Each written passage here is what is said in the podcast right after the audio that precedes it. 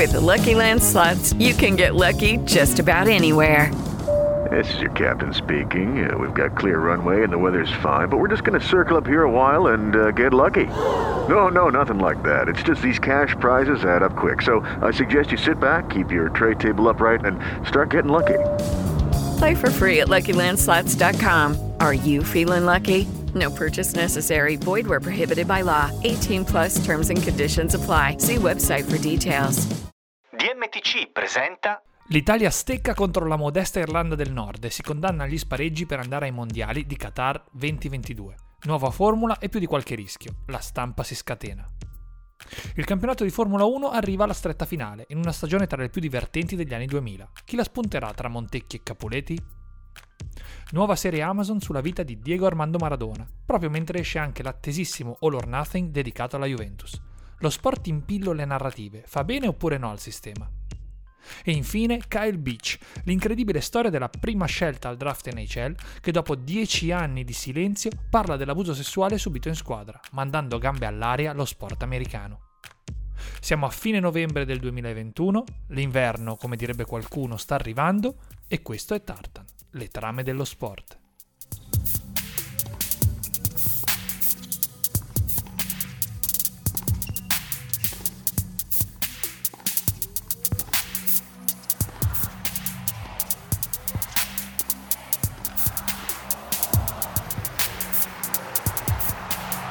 L'Italia di Roberto Mancini, reduce dal trionfo agli europei, pareggia con la Svizzera, sbagliando un rigore, e si impantana contro la piccolissima Irlanda del Nord. Ora ci aspetta uno spareggio dalla formula astrusa e molto complicata. La domanda qui, e comincerei da te Massimo, che nel calcio sei di casa, è perché gli italiani sono così pronti a far processi per direttissima quando si parla di pallone? Cioè l'europeo è lontano soltanto 3 mesi o poco più e si sente già parlare di arroganza, poco impegno... Non sarà semplicistico?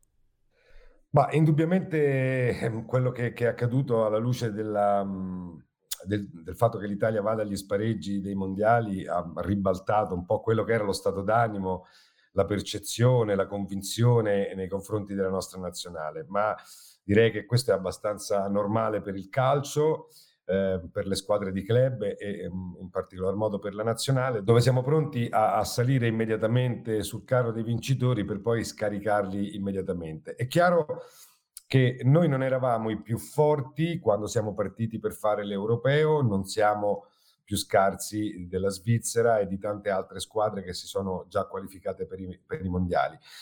Ci sono momenti particolari, alchimie particolari. Io credo che oggi disconoscere quanto di buono ha fatto la nostra nazionale, non tanto vincendo gli europei, ma nei 3 anni in cui Mancini ha ripreso dalle ceneri dell'eliminazione contro la Svezia e l'Italia a oggi, non solo ha formato una squadra con una sua identità, con uno spirito, ma attraverso queste qualità della squadra ha trasportato tutto un pubblico che di solito è abbastanza distante e critico nei confronti della nazionale. Siamo tornati a seguire la nazionale anche le partite di qualificazione come non avevamo mai fatto. Sono arrivati gli europei, questo gruppo insieme per 1 mese e passa ha veramente dato tantissimo sul piano dei singoli, ma soprattutto sul piano degli intenti uniti, di concetto di squadra vero. Poi si riparte, ognuno va per conto suo nelle proprie squadre di club. Le squadre di club giocano una partita ogni 4 giorni. Noi che iniziamo il campionato dopo gli altri, indubbiamente abbiamo pagato prima con la Bulgaria e poi con la Svizzera anche uno stato di forma non ottimale di alcuni giocatori importanti.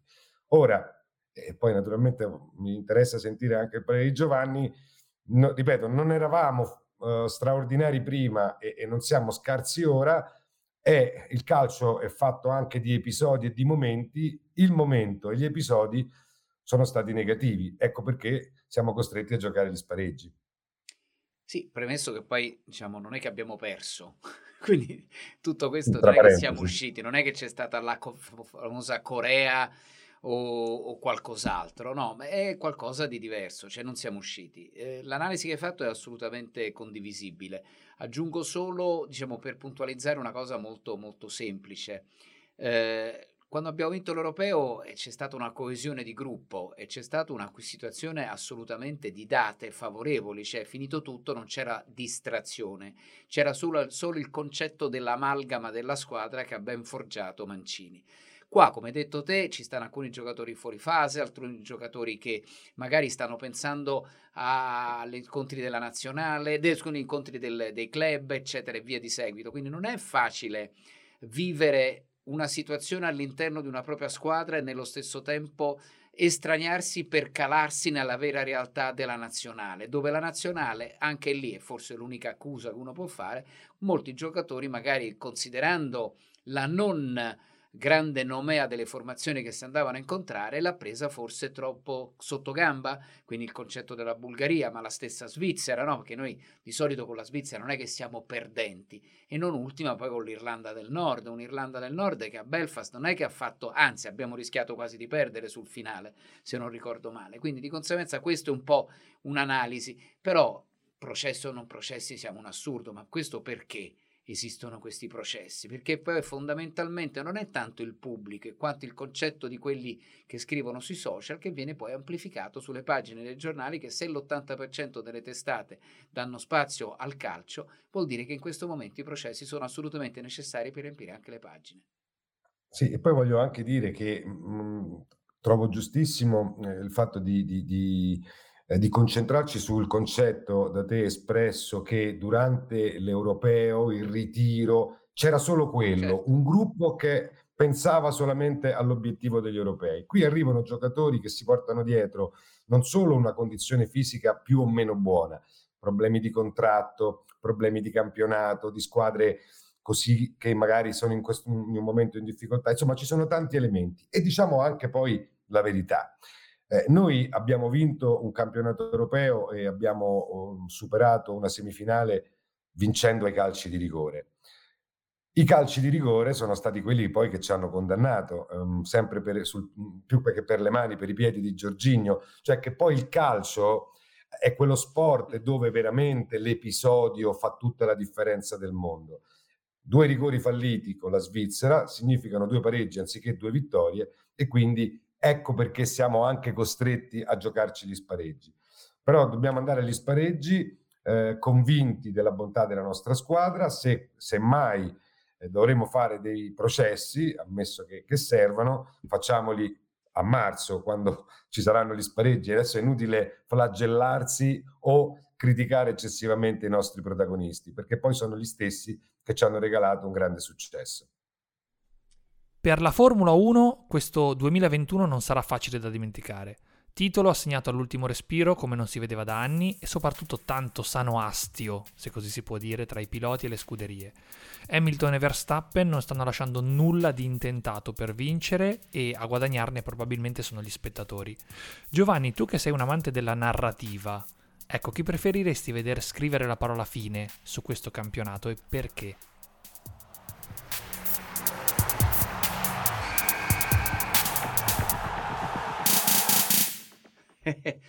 Pare facile. Intanto ben venga il duello rusticano, ed è una cosa meravigliosa, perché è il concetto che c'è sempre stato nella Formula 1, come nel moto mondiale, come in tutte le discipline, in tutti gli sport, cioè il duello. E questo non eravamo più abituati per variate ragioni. Uno, il dominio incontrastato da parte di una vettura con dentro un pilota che è chiamato il Re Nero, che se pensiamo soltanto un pochino dietro, l'unico grande rivale ce l'ha avuto in casa, che si chiamava Nico Rosberg, e che diciamo fu un duello casalingo che premiò il tedesco, che però praticamente lo lasciò a piedi per una sua questione di testa, perché si era completamente usurato in questa sfida contro Hamilton. Qui la mia speranza è la rimonta, perché voglio che sia Hamilton a conquistare un ennesimo titolo per essere l'uomo dei record o sopra i record. È qualcosa di incredibilmente meraviglioso, colui che dovrà superare il mito di Michael Schumacher. Però di contro c'ha uno cattivo. Cioè Hamilton è un po' il re buono, è quello sì, il Re Nero ma buono, per modo di dire. Dall'altra parte c'hai Max Verstappen, che è quello cattivo, quello che non alza il piede, quello che imprevedibile su tutto e per tutto, non per cattiveria. L'ultimo Gran Premio è stato qualcosa di esaltante, come direbbe Guido Meda, anche se non commenta la Formula 1, tutti in piedi sopra il divano. E così è stato un grandissimo spettacolo. A mio avviso è bello vedere passami il termine, il vecchio campione Hamilton riuscire a fare questa specie di miracolo. Dall'altra parte ben venga il duello. Ma sì, io direi che la Formula 1 ha guadagnato tantissimo con questo duello che, diciamo, era iniziato nella passata stagione, ma che si è veramente completato e sta raggiungendo dei grandi livelli in questa. E non solo è il bello del duello, come diceva Giovanni, ma è il bello del duello anche rude, cioè anche, diciamo, fatto a colpi bassi, diciamo, chiamiamoli così, che rende ancora più affascinante e avvincente la vista di un Gran Premio. In tutto questo poi, anche se hanno un ruolo, diciamo, non di primo piano, anche altre figure, anche altri piloti, altre case si stanno inserendo, rendendo questo duello comunque, dando ancora in più incertezza, perché magari c'è la macchina, il pilota di turno che si mette in mezzo e che crea delle difficoltà tra loro. Io sono molto combattuto, perché da una parte faccio il tifo per il grande campione Hamilton, perché dimostra che non è che vinceva solo perché la vettura era sopra le altre, ma perché aveva anche un talento al volante, e lo sta dimostrando adesso che ha una macchina avversaria, un pilota avversario di pari livello.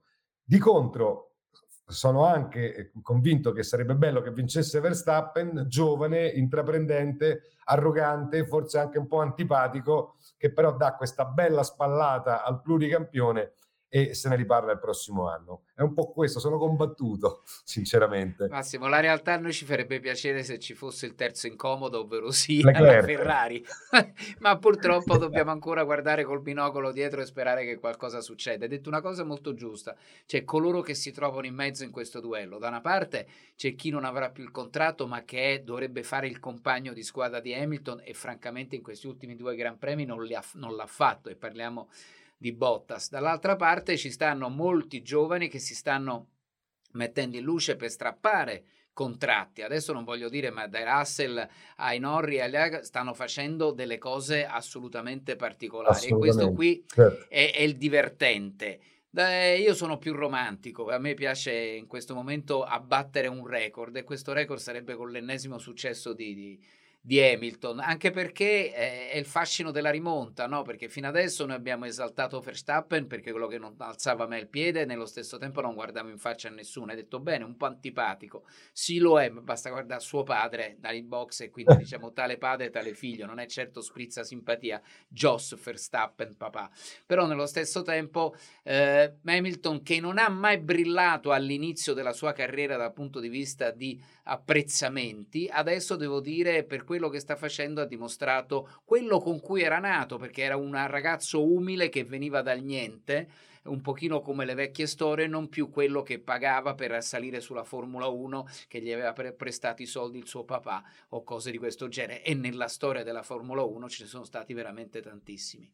Torniamo ora al calcio, ma in senso lato, un po' come la teoria del tutto di Stephen Hawking, perché nei giorni in cui compare una nuova serie dedicata a Diego Armando Maradona, Amazon rilascia anche l'attesissimo All or Nothing dedicato alla Juventus, in cui una troupe ha portato a casa migliaia di ore di girato dello spogliatoio bianconero.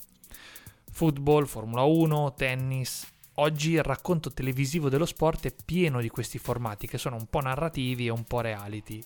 Massimo, domanda secca: fanno bene oppure no allo sport?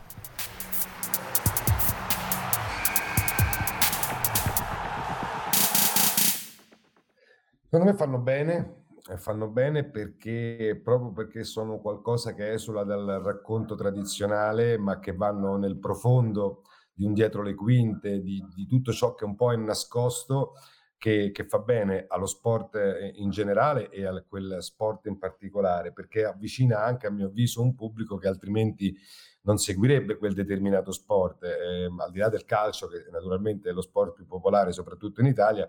Però in generale magari vedere la serie di Netflix sulla Formula 1, anche per chi non è un grande appassionato, ha permesso di vedere cose comunque interessanti, ripeto, perché non è la gara, non sono i 70 giri del Gran Premio, e sappiamo tutti quanto è bello andare a vedere qualcosa che è nascosto, e in questo caso le grandi OTT come Netflix, come Prime Video, dovendo dare prodotti di alta qualità nella narrazione, nell'immagine, nel racconto, sono veramente a dei livelli molto alti che vanno al di là del reportage che noi siamo abituati a vedere e a conoscere. Fanno bene, ne sono convinto, e anche credo quelli sulla vita o su determinati personaggi possono veramente renderli ancora di più immortali, come nel caso di Maradona. Vorrei dire però solamente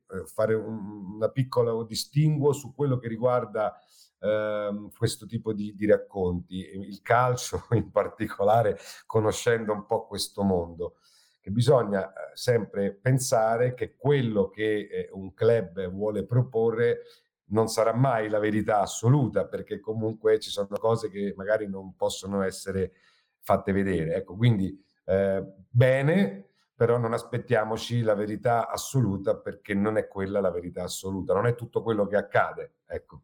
Mary redeemed a $50,000 cash prize playing Chumba Casino this year. I was only playing for fun, so winning this was a dream come true. Chumba Casino is America's #1 social casino experience. It's serious fun. With over 80 casino-style games to choose from, you too could win life-changing amounts of cash. Be like Mary. Log on to ChumbaCasino.com and give them a whirl. That's ChumbaCasino.com. No purchase necessary. Void where prohibited by law. 18 plus. Terms and conditions apply. See website for details. The voice in the preceding commercial was not the actual voice of a winner. Mi aggancio su questa tua ultima cosa, per il semplice fatto che hai perfettamente ragione, soprattutto perché poi esiste una squadra che è quella più difesa in assoluto all'interno di un suo, chiamiamola aureola provocatoria, che è quella della Juventus, no? Perché cioè, noi passiamo di altre squadre che magari possono aprire anche i cordoni della sincerità, qua la vedo molto dura sul cordone della sincerità da parte della Juventus. Noi siamo abituati però, Massimo, a vedere il nostro avvicinamento allo sport sul grande schermo è stato determinante con la storia dei film, no? Dove la filmografia normale, quando noi andiamo al cinema, è sempre stata, diciamo, molto particolare, molto bella, ma solo per alcuni sport e solo per alcune storie, quasi tutte americane o straniere. Ti dico solo dei nomi: Toro Scatenato, la serie di Rocky, Cinderella Man, Lassù qualcuno mi ama, quindi parliamo di football americano, oppure quegli straordinari film veri, storie vere. Non so, quella la squadra di basket che vinceva tutto nei college football, oppure il grande giocatore di baseball che riusciva a fare qualcosa di straordinario, vedi attori protagonisti come Kevin Costner o Nick Nolte o tantissimi, ecco, questa era la grande filmografia. Ora, merito di quest'altra situazione è il concetto del docufilm, cioè una storia raccontata magari grazie all'aiuto di grandi registi, per cui noi entriamo non più nella parte filmografica in cui andiamo a dire ma sarà storia vera, poi vai a vedere tratto da una storia vera e ci sono poi magari polemiche o meno se quello è reale oppure no. Qui dobbiamo invece adattarti su un concetto di reale docufilm e reale storia vera, quindi anche la Juventus dobbiamo essere quasi certi della sincerità all'interno dello spogliatoio, anche se io come te non ci credo. Però è meraviglioso il fatto della storia di Maradona, però è meraviglioso il fatto di quello che c'è stato, vedi la Formula 1, però è meraviglioso ricordare sempre dal punto di vista di Netflix quello che ha fatto per esempio con la storia paralimpica di 9 storie parallele, Rising Phoenix, forse una delle cose più belle che entra all'interno di cose veramente incredibili, oppure tanti altri docufilm che sono stati, magari sono passati inosservati, ma sono stati molto particolari, perché tu hai citato Maradona, io ti cito Maradona. C'è una serie di interviste meravigliose a gente comune di Napoli con il suo rapporto con il pallone e Diego Armando Maradona. Ecco, se noi riusciamo a vedere queste cose, secondo me sono molto utili anche, passami il termine, per un certo grado di educazione. Io spero sempre che film come uscirà questo qui della Juventus servino a dei tifosi o altre appassionati di capire realmente cosa attraversa una squadra di calcio all'interno di uno spogliatoio e magari imparare ad essere più corretti stando sugli spalti, almeno spero. Eh sì, ce l'auguriamo. E infine chiudiamo con il caso di Kyle Beach, gigante canadese, promessa dell'hockey che viene scelto al primo giro del draft NHL dal Chicago Blackhawks, ormai più di 10 anni fa, ma che mentre ancora rimbalzava tra le squadre satellite è stato vittima di un abuso sessuale da parte del video coach della squadra, che in pratica lo ricattava minacciando di metterlo in cattiva luce di fronte allo staff tecnico. Per un giovane emergente è stato troppo da digerire e dopo 10 anni di anonimato Kyle Beach, che nel frattempo è caduto in depressione e adesso gioca in Germania senza aver mai messo un pattino veramente dell'NHL in campo, ha raccontato la sua struggente versione dei fatti. A sconvolgere più di tutto l'opinione pubblica americana è il fatto che a quanto pare lo spogliatoio intero non solo sapesse di questo abuso, ma lo prendesse persino in giro sottovoce. Ecco Giovanni, casi di abusi ne abbiamo visti tanti purtroppo nello sport, ma raramente casi in cui la vittima è tanto grande, forte. Ecco, è forse questo l'ultimo stigma? Cosa ti stupisce di più di questa vicenda? Ormai sono arrivato al punto che non mi stupisce più nulla sotto vari punti di vista. È drammatica la situazione, ma dobbiamo anche pensare a un altro tipo di cosa. È rimasto in silenzio per 10 anni. Questo però è servito per lui l'esempio che c'è stato per esempio con la ginnastica artistica, Simone Biles e tutto il gruppo delle ragazzine che sono state abusate e violentate da un medico della nazionale americana, e questo è soltanto il primo esempio enorme, visto che c'è stato già un processo con tanti anni di condanna.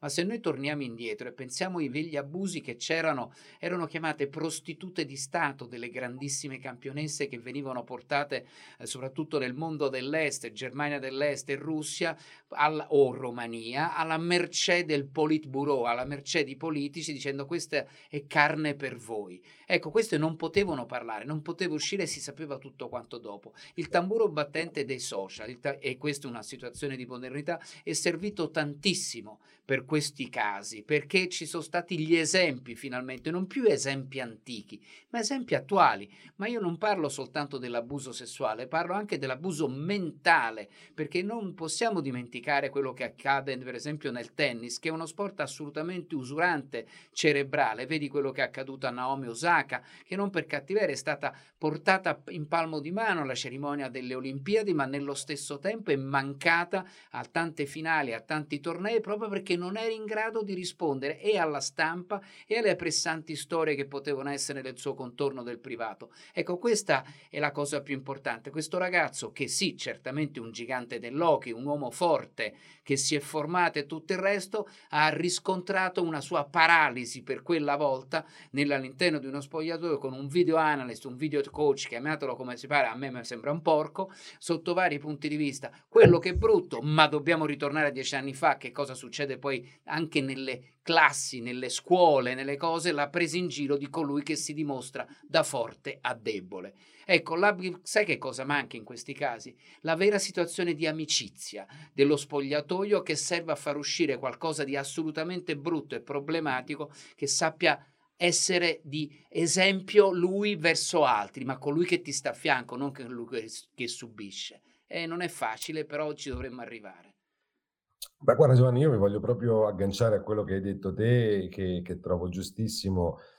Ecco, in questo episodio, che è uno dei tanti episodi, ahimè, che non accadono solamente nel mondo dello sport, dimostrano due cose. Innanzitutto che non è che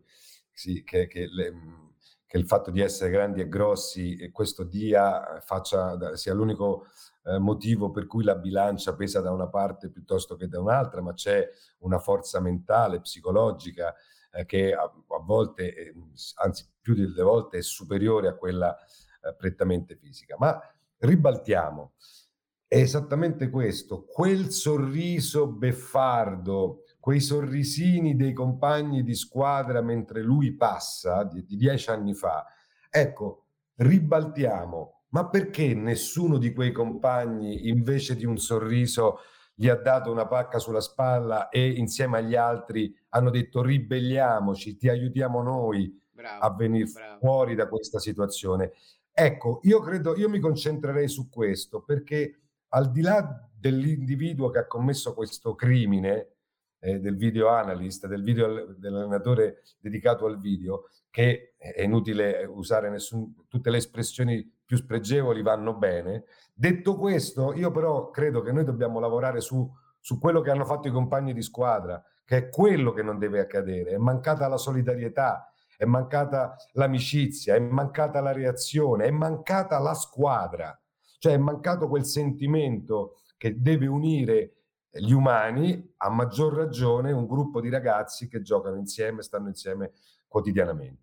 Guarda, è così, è realmente così, perché se tu paragoni quello che è avvenuto a Simone Biles e alle altre ragazzine, premesso che erano tutte, quasi tutte, sotto, diciamo, colpite da quel medico, ma non era una squadra, erano tante bambine, cosa che è completamente diverso rispetto a una squadra di hockey dove tu fai del macismo la tua forza d'urto e d'impatto. Ecco, quel macismo lì deve essere una situazione di amalgama all'interno dello spogliatoio per condannare chi ti ha violentato. Questo è quello che a me dà un fastidio dell'animo, un pochino quello che vedo anche in te. Non esiste una cosa di questo genere quando manca il concetto di squadra, che poi normalmente tu sai perfettamente che collochi, alzano le mazze da hockey, colpiscono il ghiaccio e si danno il 5, oppure quando c'è la scazzottata tutti partecipano a quella merendetta scazzottata. Ebbene, un po' di meno cazzotti, un po' più di riflessione nell'essere squadra. Questo è quello che è mancato forse per il povero Beach.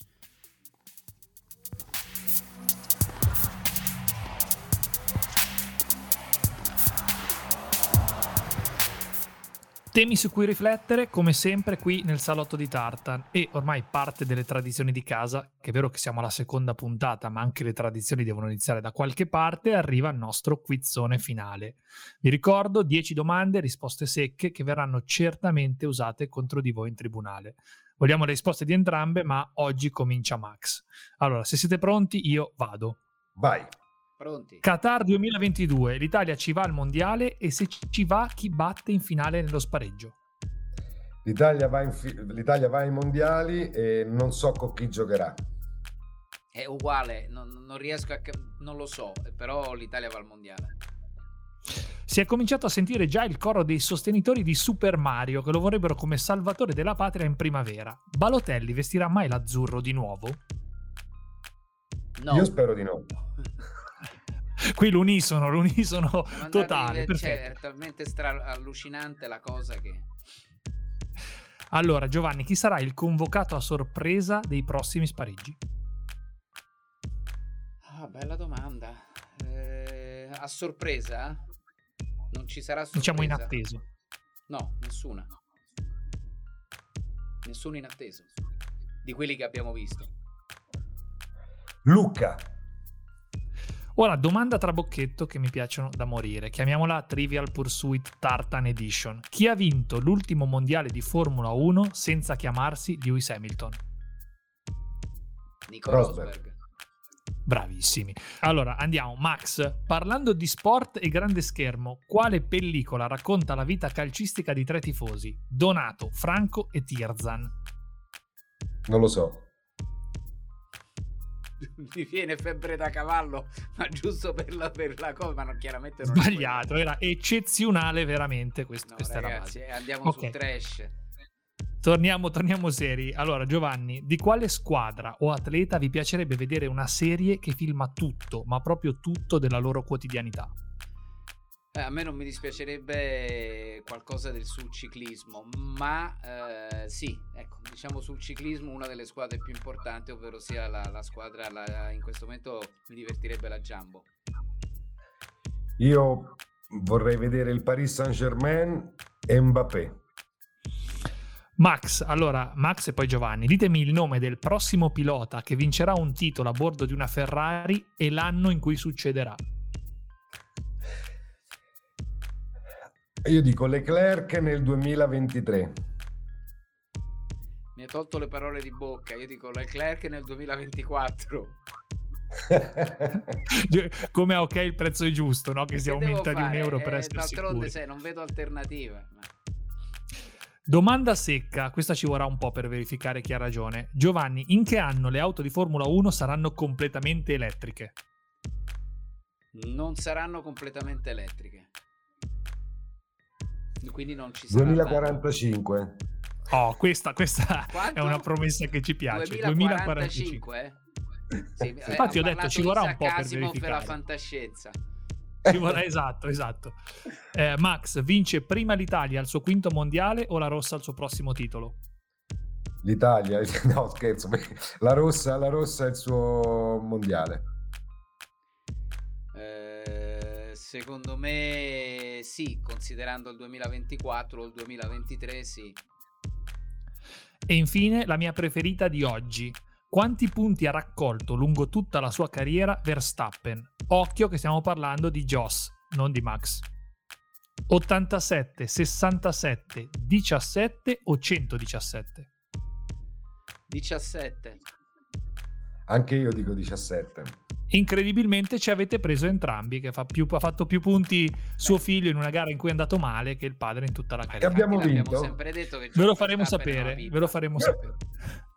E allora anche oggi siamo arrivati alla fine, anche oggi abbiamo preso nota di tutte le risposte. Un ringraziamento anche da parte di Massimo Caputi e di Giovanni Bruno, e l'appuntamento al solito è tra 2 settimane. Tartan, le trame dello sport.